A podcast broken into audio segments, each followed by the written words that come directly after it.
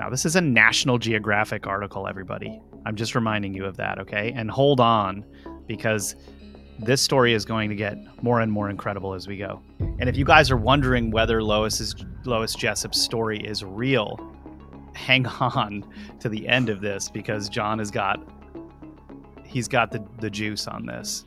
We've got potentially the most bizarre story an account of giants being seen in the underworld, in the inner earth, that we've ever seen before. What the data was describing is that they were using a kind of echolocation that they have developed while living underground.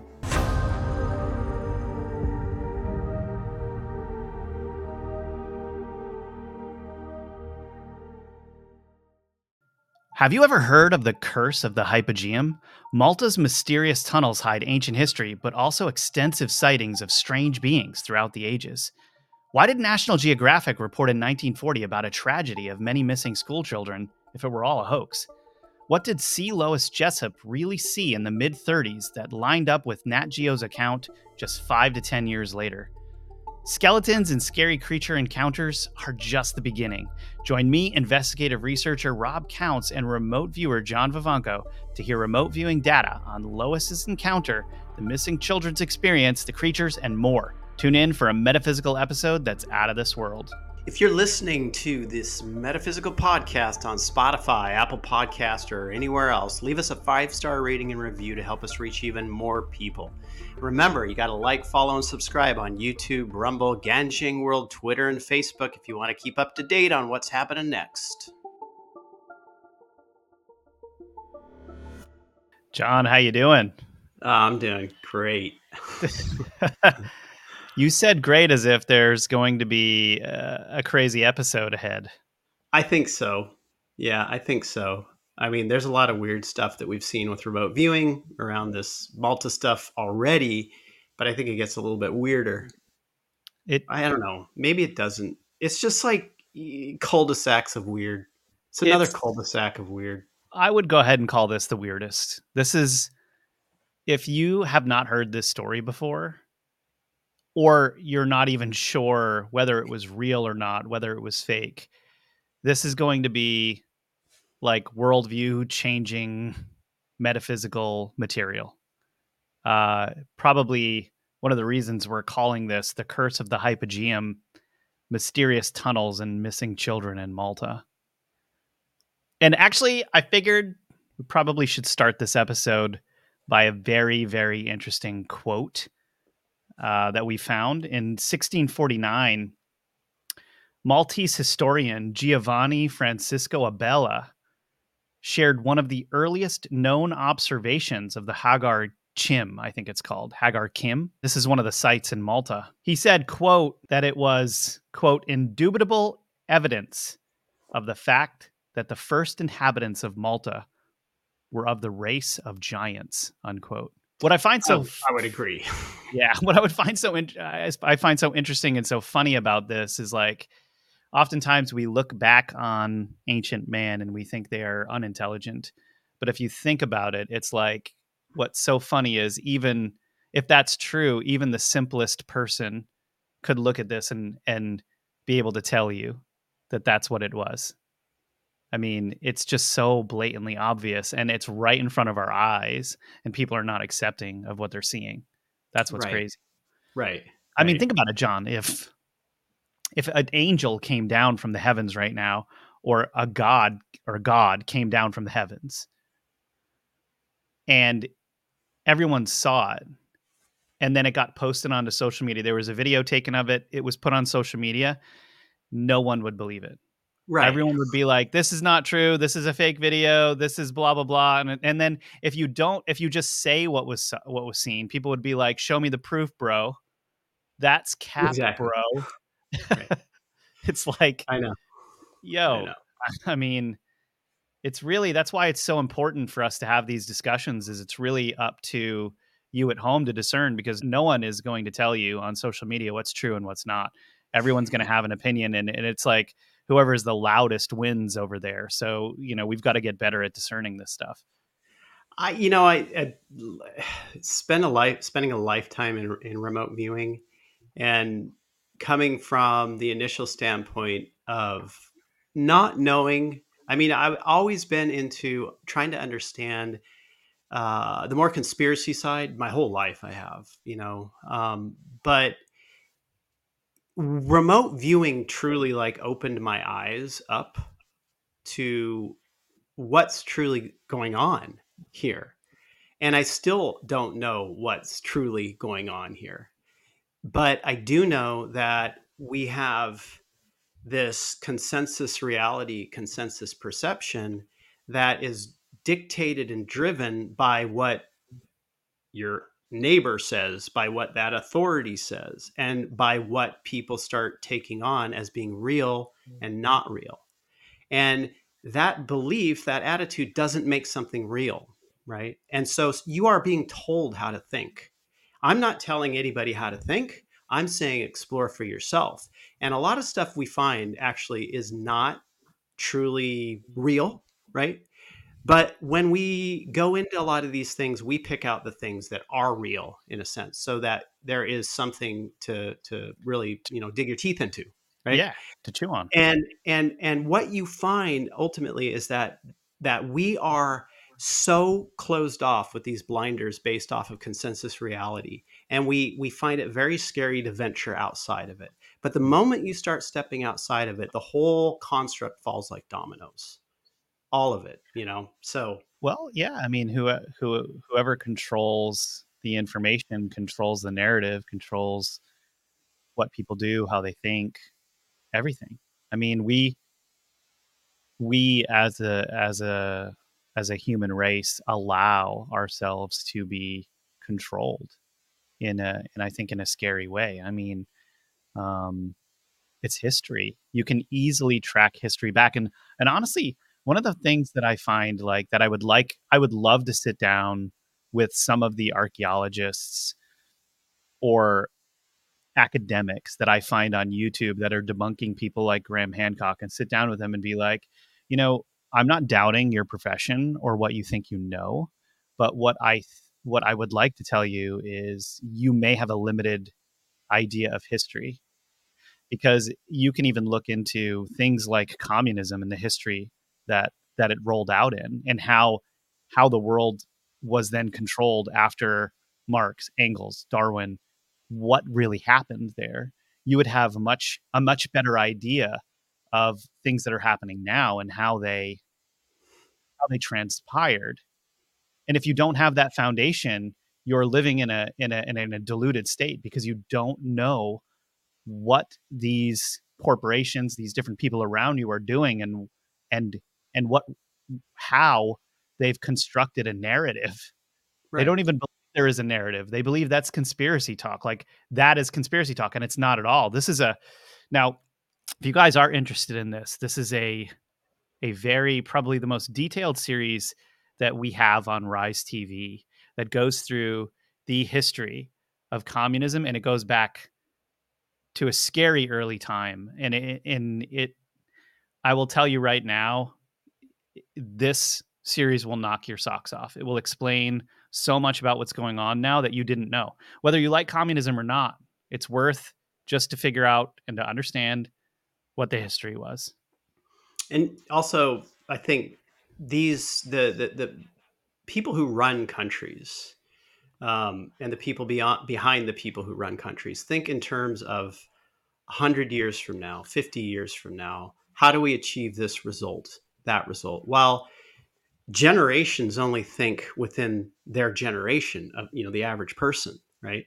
These people think way far ahead in how to achieve results. And so you have to be very, very aware of the types of media social engineering that gets placed on a population because they're not going after the older generations. They're going after the younger ones so that a hundred years from now, the landscape is completely different than what it is completely different. Totally. And and this this episode is going to deliver because this 1940 National Geographic story Wanderers Awheel in Malta British stronghold has been a stepping stone of conquest since Phoenicians cruised the Mediterranean and St. Paul was shipwrecked there.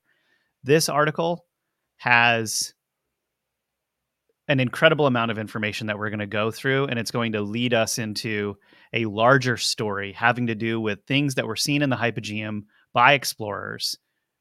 Um, and they're all tied together. And then John's eventual remote viewing data that will blow the top off of this entire thing. John and, John and I have been working on this episode for a long time, like for weeks and weeks right now, to try to help you guys Yeah. understand how insane this is that the hypogeum is. Why don't we just get into this article a little bit here? So we've got uh, a prehistoric periscope uh, as a part of this article. It says the hypogeum near Hal Saflieni is a remarkable megalithic temple where prehistoric man worshipped his deities and buried his dead. Long shafts descended 30 feet below the Earth's surface, where carved from solid sandstone lie dozens of odd rooms, including an altar, a long hallway, and a treasure vault. One of the chambers opens to the outside through a long shaft into which snakes and wild animals fell to their death. It is littered with bones and tusks unfamiliar to our age. Near this gruesome butcher shop lies a megalithic reservoir, a deep, tapering rain catcher. Think about that for a second. It- It's a funnel, basically. I I wouldn't. I wouldn't necessarily call it a rain catcher. I call it a trap. a trap, true, but a reservoir for water is interesting Right. in and of itself. It means beings are living down there for ho- who knows how long in the dark. Yeah, you know the the apparently um, the Maltese government will are is using uh, a lot of the underground for reservoirs at this point in time. So yeah, And and actually, more of what John just said is going to be um, outlined in this article. In another chamber is a hollow in the wall into which the high priest must have spoken. When Ham and I, that's the person this gentleman was with, when Ham and I spoke into it, I could hear his words in any room in the temple. The whole structure seemed to vibrate with sounds.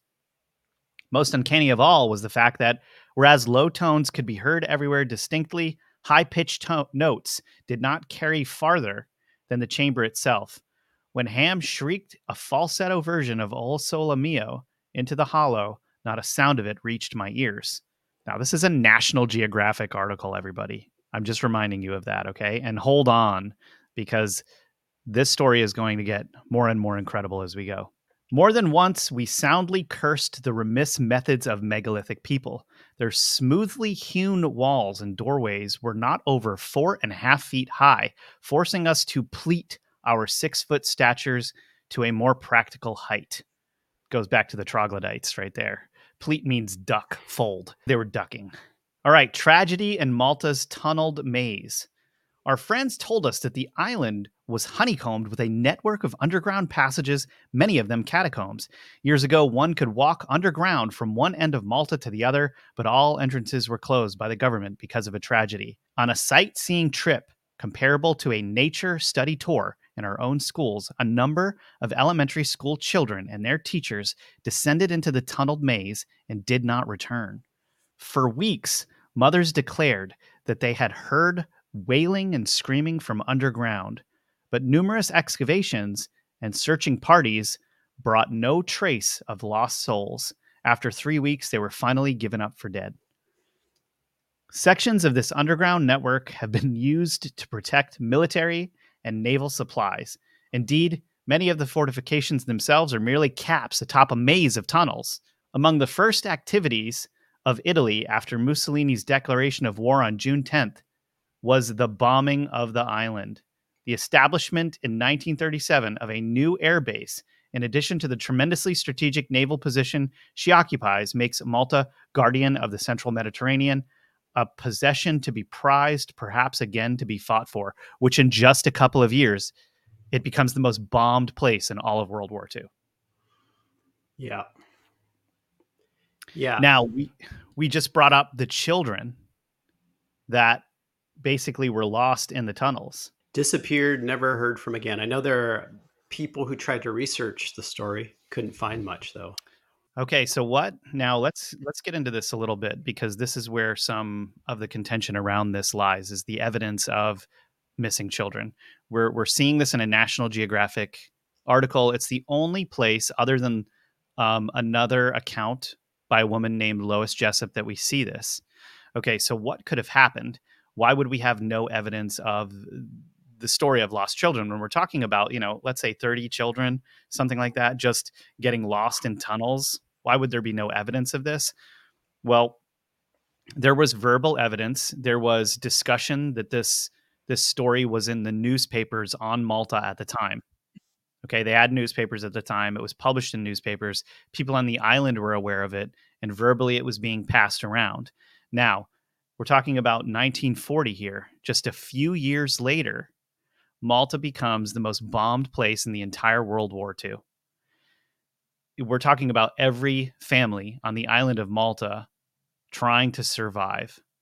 The memory of such an event would be pushed into the far distant past if this was the case because we're talking about everybody on Malta's lives being in danger for for a long period of time.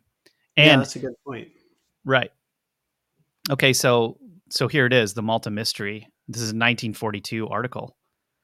Malta is the most bombed objective of the war. It has taken more raids even than Chongqing, which is in a state of almost continuous destruction and rebuilding. Chongqing is in China. But the importance of Malta, which is traditional, has unexpectedly increased in the last month. Now, we're talking about this becoming the central point of war for a period of time where I guess all of Hitler's forces was bent on taking Malta. And we covered this in a previous episode, so you can go back and look at that if you'd like. Okay, so the children. Now, it was corroborated in a story by a, a woman named Lois Jessop. Now, her claim was published by the New York Saucer Information Bureau. This is this is where it gets weird because Lois Jessop is a very interesting person. Very, very interesting person. Way more interesting than we initially thought, even hearing her story at the beginning. Now, this story came out publicly around 1960, midnight. So this is in the mid 1930s. Constance, Lois, Jessop, and friends visited Malta. One afternoon, six of us decided to hire a car and visit some of the many historical tourist attractions on the island. Obviously, this is Lois's account here. One of our party suggested that the that since the weather was very hot, our best bet was to visit some of the caves and underground temples. At least there we could keep cool for a few hours.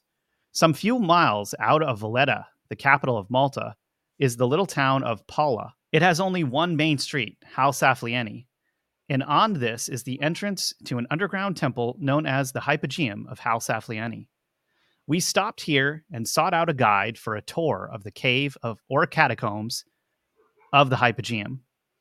There was a fairly large cave entrance with ancient mural decorations of whorls and wavy lines, diamond patches here and there, also oval patterns seemingly painted with red ochre. The entrance itself smelt damp and moldy, but inside the cave, there was not a trace of mustiness. Joe, the guide, told us there were three floors of underground rooms and gave each of us a lighted candle.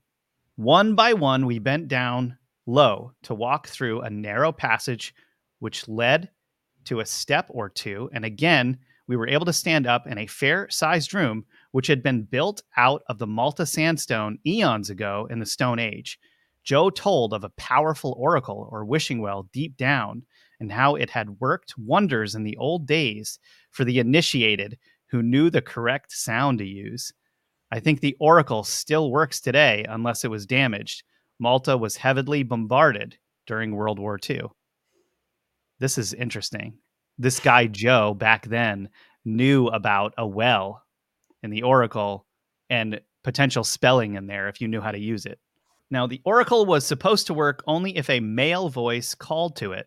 But as the guide was saying this, I slipped down a small step and gave a yell that was picked up by something and magnified throughout the whole cave. We followed the guide through some more narrow passages, which led down, down, and then straightened our backs again when we came into another room.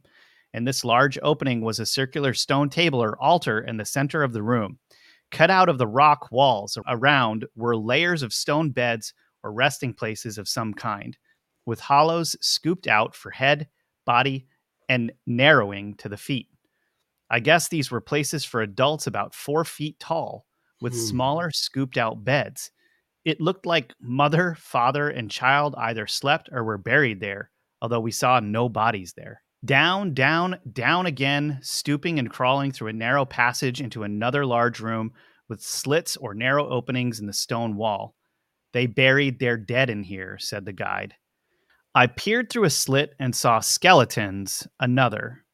Through another slit, I peered into a cave where the guide said they kept their prisoners.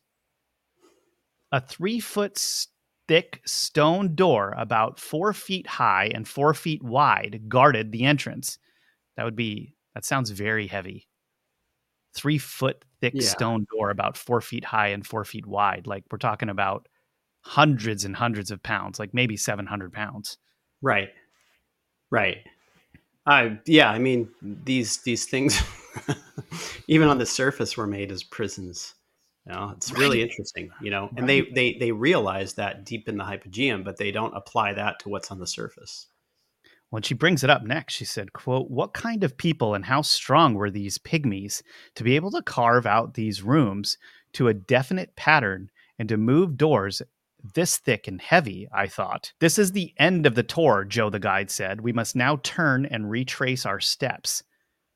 What's down there? I asked him, for on turning, I noticed another opening off one of the walls.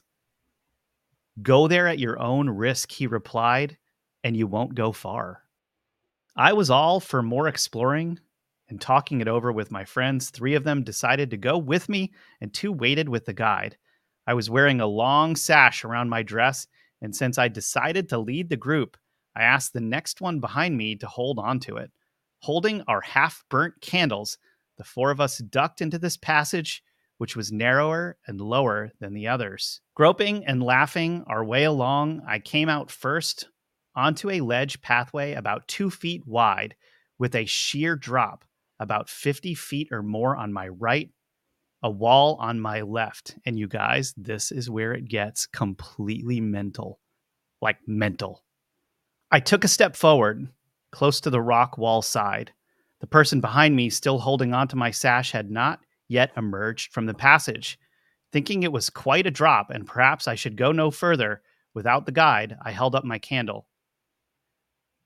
There, across the cave, from an opening deep below me, emerged 20 persons of giant stature. In single file, they walked along a narrow ledge.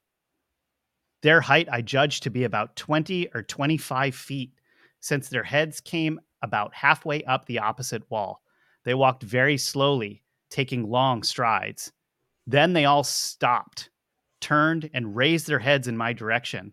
All simultaneously raised their arms and with their hands beckoned me. The movement was something like snatching or feeling for something as the palms of their hands were face down.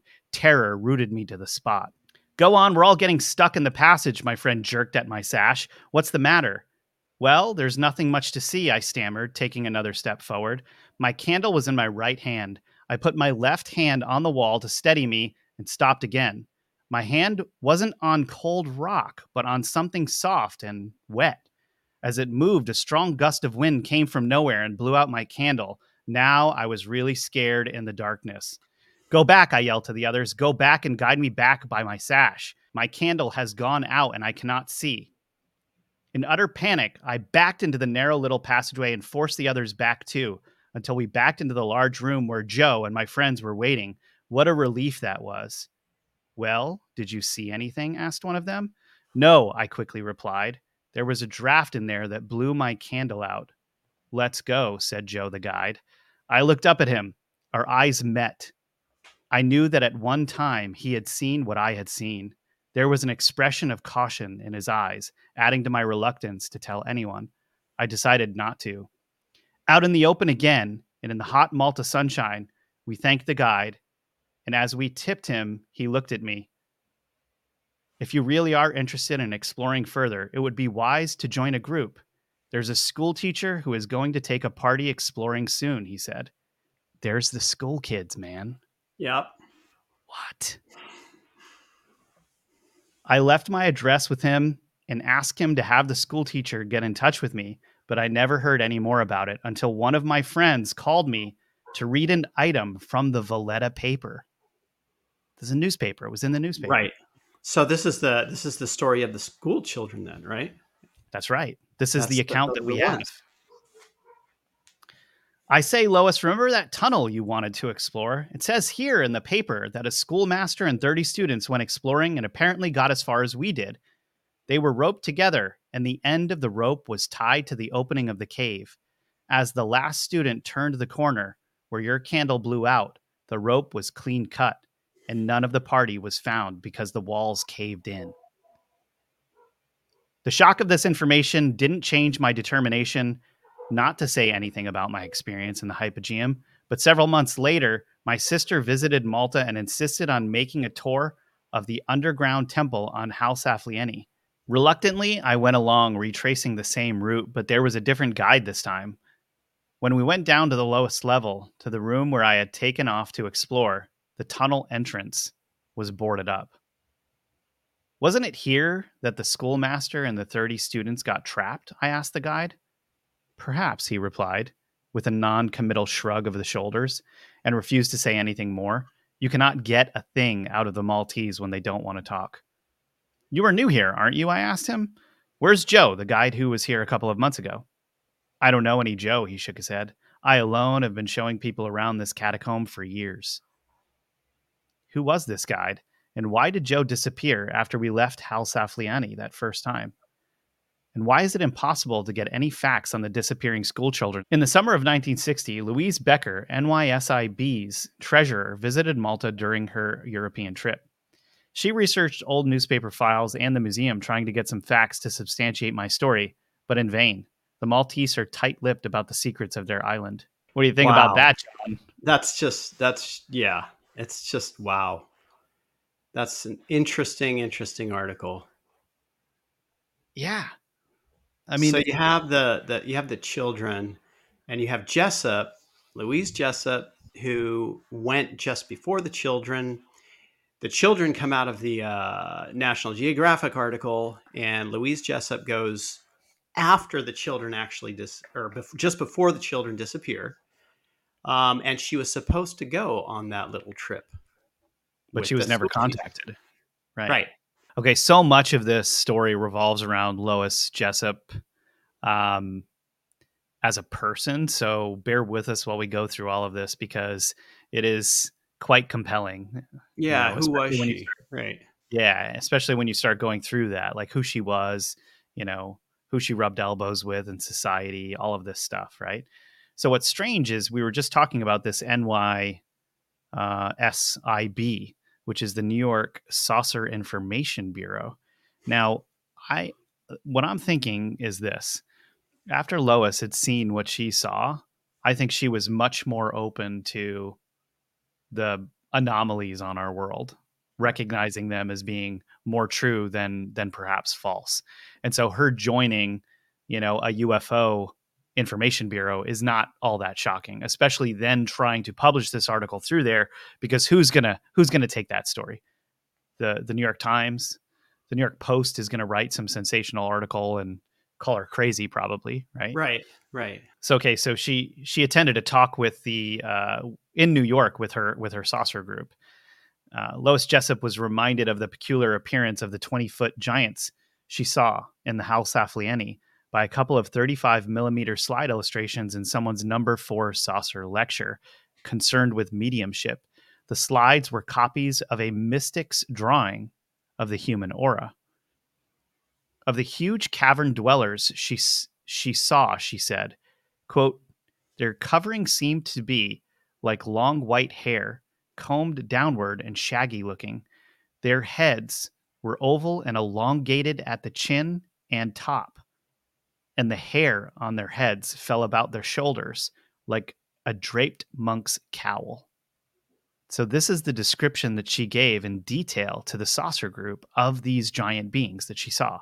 Okay, now we saw now that's a that's a monk's cowl if you were unaware like basically this hood right like a draped monk's cowl but imagine hair instead of the uh, instead of the hood okay now weird weird stuff about lois we found an apparent obituary of lois jessop's okay listen to this constance lois jessop former registrar of the henry george school in new york and later assistant of the Henry George Institute died April 14th, 1996, in a nursing home near Albany, New York. She was 91.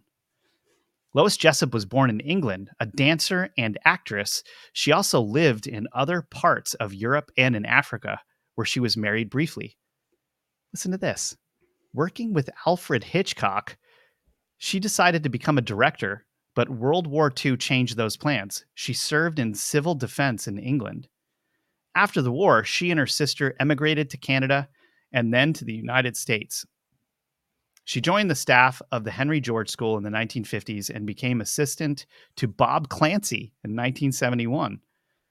Miss Jessop regaled friends with stories of her past, including her roles as dancer and actress, dancing with Frank Sinatra in a nightclub, and other brushes with the famous and infamous. Her life had another dimension the Dalai Lama and other Tibetan monks, as well as Rosicrucians, were also her friends. After becoming an American citizen around 1982, Miss Jessop made $2 contribution to the Republican Party, which was so magnified by computer error that she became a member of the party's inner circle. So somehow there was some computer error and like the $2 turned into like 2 million out of a computer error. And so she was she was upgraded to like their inner circle of the Republican Party? They're using computers then. I would would not expect I guess. the bureaucracy to do that. She said it was uh, some magnified by some computer error. Now, maybe it was the just to be fair, maybe it was the donation made in 1982, but then later when it got input into computers later on, she got boosted. Who knows, right? Strange. Okay, says uh, she attended parties and dinners with President Reagan, his cabinet, and members of Congress, which made for exciting stories. She will be remembered for her, her exuberant independence, even in her 80s, her always formal appearance, usually hatted and gloved, and her friendly, kind heart. She was also reportedly an employee of the British Embassy. Sounds like intelligence. Yeah. Sounds like this is crazy. Yeah. It does a little bit, doesn't it? Yeah, that's really interesting. It, you know, what's interesting too is that um, the Borderland Sciences, the the original group of that, also, I think they called there was some. They were dealing with inner Earth stuff a lot too. A lot of inner Earth stories, inner Earth investigations. Really? And and that particular group, I believe, was connected to the person who released Admiral Byrd's diaries. Oh, right. Which, mm. which is not real. I mean, right. what we've seen, it's not real. Um, so that's kind of curious, actually curious. I, you know, I don't, I'm not, I'm not, I'm not saying that this group is is all fake, but you know, when when you're dealing with these types of groups, some stuff that comes out, I mean, people just put out whatever they put out. Some of it's fake, some of it's real. But she's interesting. I mean, she's almost like if she worked with the British in, uh, embassy, I mean, that would probably mean she's, I don't know, a little bit on the intelligence side too. Well, I mean, maybe, but like, I mean, there's so many people that work in the government True, yeah. around the world that are just like total utter normies. I mean, the right. the vast majority, like way upper in the 90th percentile, are just total right. normal total people normal trying to get a paycheck. Right. Yeah. Right. And right, you guys, so Borderland doesn't have a connection to Lois. It just published her story on the site, right? So right, which is what they were known for, is like publishing more of this information. And if you guys are wondering whether Lois's Lois Jessop's story is real, hang on to the end of this because John has got he's got the the juice on this, and and it will blow your mind. okay. More weird stuff about Lois. Uh, Constance Lois was part of the New York Saucer Information Bureau, a New York based UFO- ufology organization. The Bureau originally published a newsletter beginning in 1958 under one director and relaunched in 1959 as a quarterly publication under the new editorial direction of Constance Lois Jessop and a man named John Hay. Ivan T. Sanderson, a biologist and zoologist who wrote extensively on cryptids, flying saucers, and other phenomena, reported the New York Saucer Bureau to the FBI in 1958. Hmm. Sanderson claimed that members of the New York Saucer Bureau were engaged in subversive activity and that the public meetings of the group involved requests for people to write their congressmen to stop nuclear war, to dare, tear down American national defense, and to stop the secrecy in the government, unquote. This might partly explain the subsequent reorganization of the group's leadership and editorial board. We've got, potentially, the most bizarre story an account of giants being seen in the underworld, in the inner earth, that we've ever seen before. So, was Lois Jessop, was she intelligence and this was a psychological operation? Or did she really see what she said she saw and these children went missing by the same right. group right. that she saw? Yeah, those are the questions, really. You know, when we look at well, let's just start with Lois Jessop. So when we look at what she claims, um, what we do is is we look at what she was doing, feeling, and perceiving at the moment she claims that this happened, right? Because because when we when we look at that specific thing, um, blind, of course, we we get straight into what they were doing at that time frame. And if there are any lies, it's going to place them somewhere else, or it's going to place them in the location and and they're making the rest of it up, right? Um, so so what we have with Lois Jessop on that particular matter, that particular incident was we have her in a cave system. So she's deep underground. Is it's dark, it's dank. There's minimal lighting very very low lighting and she's with other people we have her um like like holding on like what she claimed to to holding on to her sash we have her holding on to her sash we have her her heart beating very fast. This subject in the data is very nervous right? But also really excited because who knows what's down there. And she basically had you know in the story she had she had broken off from the guide. The guide was like you know if you want to go that way go that way. It's it, it's it's your it's your dime it's your death. it's your funeral. Yeah.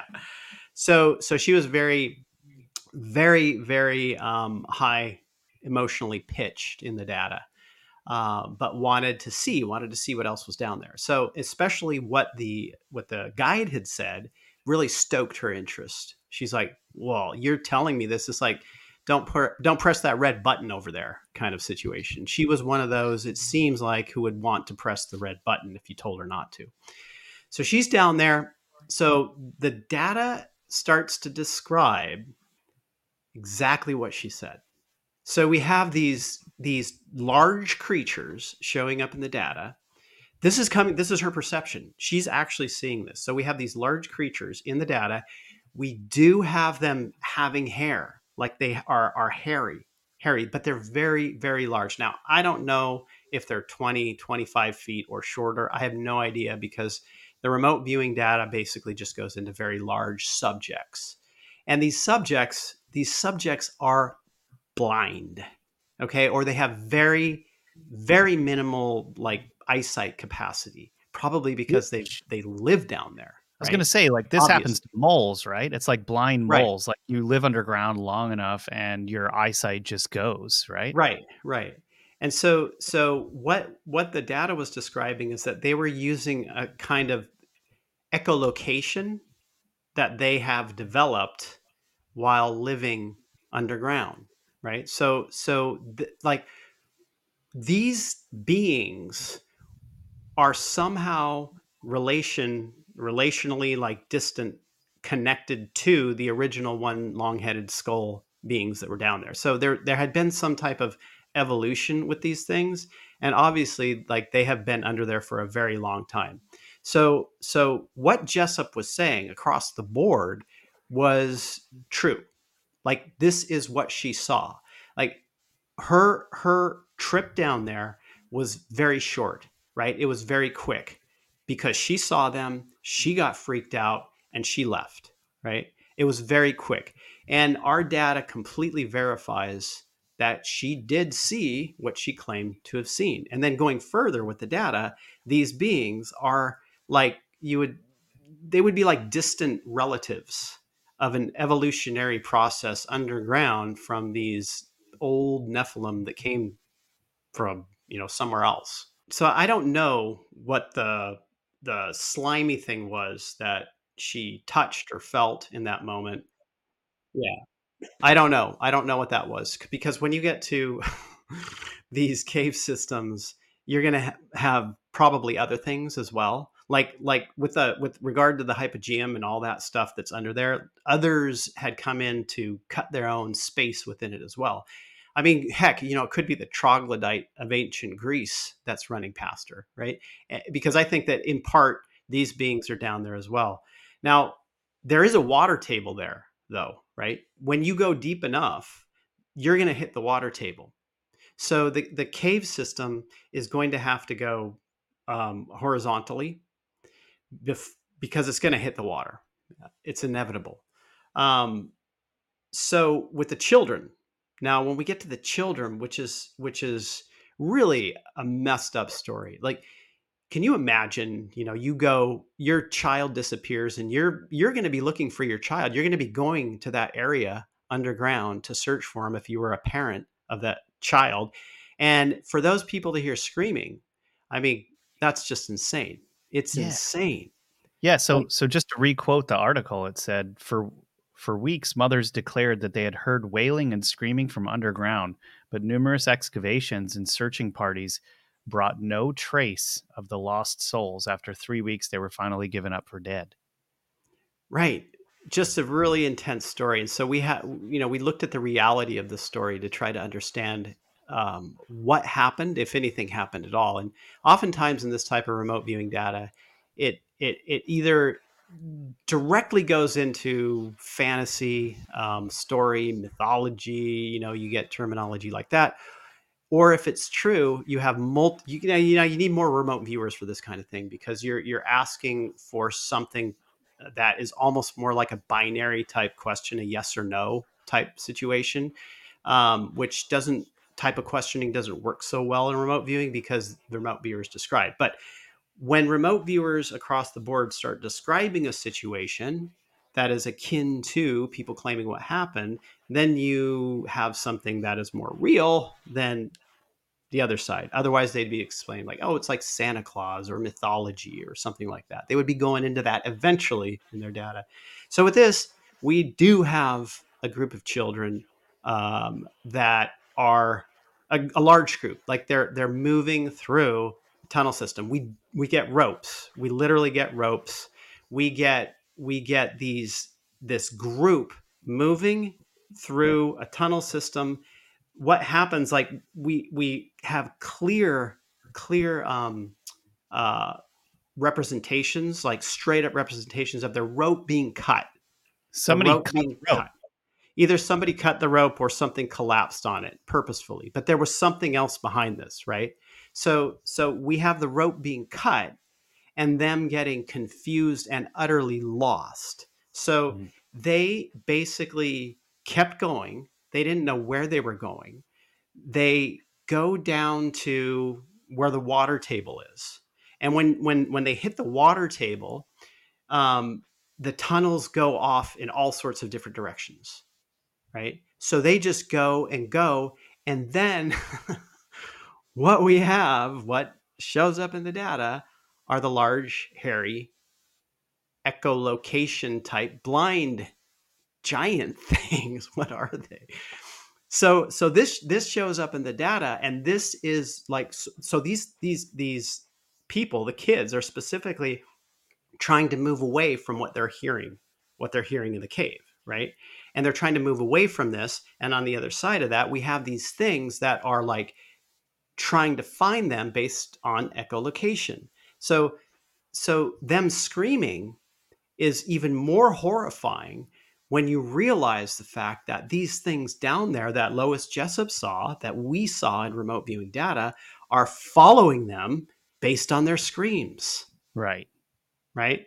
So so eventually they're found. And that does not end well. It's done. They it's were- over. They were Right. consumed by these things.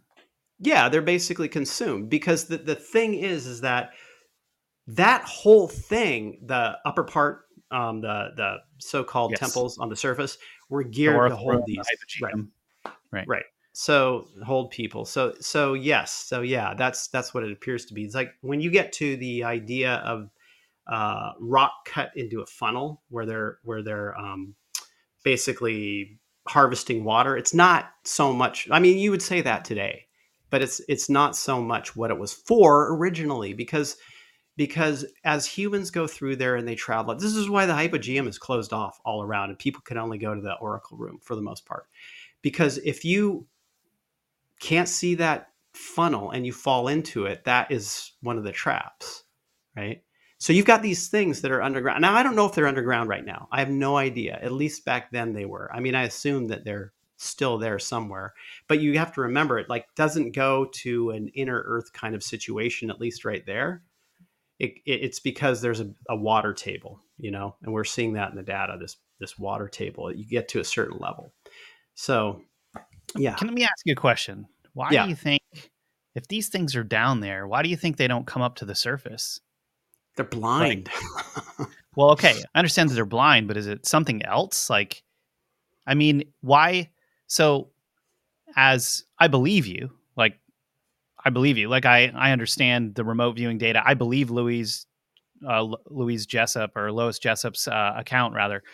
Um, but it's just these things are deep under there. They've they must have been under there for hundreds and hundreds of years. Why Hmm. aren't these things coming up to the surface? Is like just the question. Like, why do these beings live underground and don't come up? Is it is there something more to that?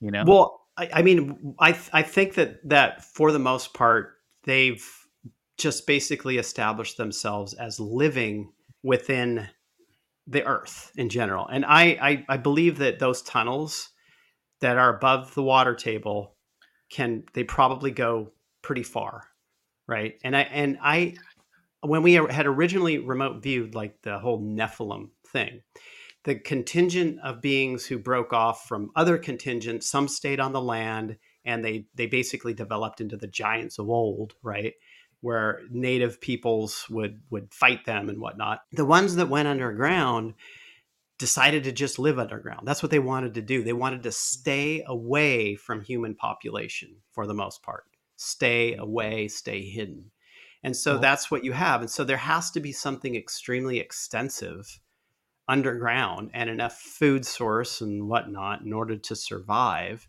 And it could be that that's some very tiny, small contingent that's left of these beings. It very well could be hardly any of them are left. And, you know, they wouldn't come up in a highly populated area. I highly doubt it, you know. well, they and they would be killed right away if they did. Oh, I yeah. mean, probably know that. But the other thing too is, you know, some of the reports that we saw that we were discussing in previous episodes was, the, was that this tunnel system goes all the way to the Vatican. The tunnel system under the Hal Saflieni Hypogeum goes all the way up to the Vatican. If that's true, the tunnel system that these beings are in are vast, and who else? Who knows what else is down there with them? right. We just don't know, or how deep it goes, and how extensive it is. Right. Right. I mean, you know, I, I imagine that the tunnel system would have been way more extensive uh, before that ice age uh, flooding, you know, when the ice age basically ended. Um, it would have been way more extensive because that stuff was way above the water table. You know, I don't know what it looks like today. I mean, heck, I mean, there could be colonies just cut off from each other after that time. You know, you might find more in, in Italy than you do on or that island. or even colonies that still war with one another. I mean, Right. there's so many places, even in the United States, where people hear noises underground from from the surface, right. like booms and and different strange buzzing, and who knows, you know? Oh yeah, yeah, yeah, exactly. I know, but from from from our standpoint, you know, I would say that this these both of these stories are are appear to be true.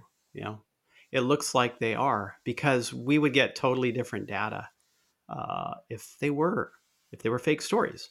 So very very interesting, very curious. If you're still with us and you're listening to this right now, can you believe that this is true? I mean, this is like this is crazy, crazy stuff. Like this has got to be one of the most I mean, just interesting accounts that we've found that's left that actually made it through. like the goalie, you know? Yeah, exactly. I know, I know. Very strange and and not talked about.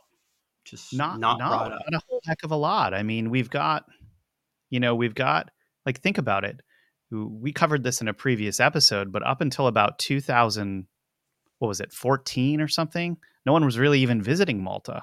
Like we're talking about some of the most megalithic sites in the world being in Malta, Sicily, Sardinia, Right. and no like Sicily, Sardinia, sometimes people go there, but Malta, no one really hears about it. I mean, most of the time when you're when you're hearing about Malta, you're going to be talking about the Knights of St. John artwork that's there, some of the buildings that were made, but the megalithic sites are really where it's at. I mean, Right. some of the most interesting megalithic sites in the entire world. Well, there you have it. Uh, the Hal Saflieni Hypogeum. Uh, I recommend that you go there, but I also recommend that you don't. Well, that's Um, the thing. It's like you know you can you can go there, but it's like you just get to go to the Oracle room because it's tight, tight, tight, tightly controlled. I mean, in fact, back in the 1844, there was a rumor that the British had buried some of the tunnels, and then you have the workmen who found it later on, and um, they reburied it. You know, so it's like I think that there has been a lot of control, a lot of knowledge and understanding by those people in power who understand what's down there and trying to keep it away. I mean, that's also why um the archaeologists who have done very good research on this, especially uh, around the teeth, get shut down because you, you can't raise the questions of what else is down there. You just can't if you want to keep it hidden. Well, and that that just that's just it right there. I mean, when you start looking into the megalithic sites, you might come to the conclusions we have uh, in this series about what it was for, who was really there, how long it goes back. It would completely change the history books leading up to today. Not to mention the fact that there's actual fabled beings living within the earth right underneath Malta. That most people living there, the 400, 450,000 people, are unaware of themselves, or they've heard whispers about it in the local pub and it stays there because most of these local areas, they know their culture. They talk Right. about it with one another, but it doesn't really get out. I mean, that's just how so it be is. careful with that secret door in your pantry to the Malta underworld, you know? If you Be guys careful. haven't seen, John is referring Hoard it to a previous episode, there was a house in Malta whose pantry went into the tunnels below, beneath the island. Um, how many more are out there? We don't know, but uh, maybe someday John and I can go there, uh, explore for ourselves. Yeah, exactly. In the comment, please leave a comment if you have a secret door in your pantry, and we'll be Yeah. heading over to your house. We'll visit. We'll go explore. We'll let you know what we find. Yeah. well, you guys, uh, hope you enjoyed this episode. John, thanks so much for being with us. Uh, this really blew the top off of what's really happening in Malta. Hope you guys appreciated that. We'd love to know what you guys think. So please leave comments below. The engagement helps the channel. You guys watching this episode on uh, YouTube or Pod Podbean, wherever you are, um, Spotify really helps the channel. Uh, we appreciate you guys very much. We'd love to know what you think. Uh, John, thanks so much for being here. And for all of you at home, we hope you thought this episode was as insane and out of this world as we did.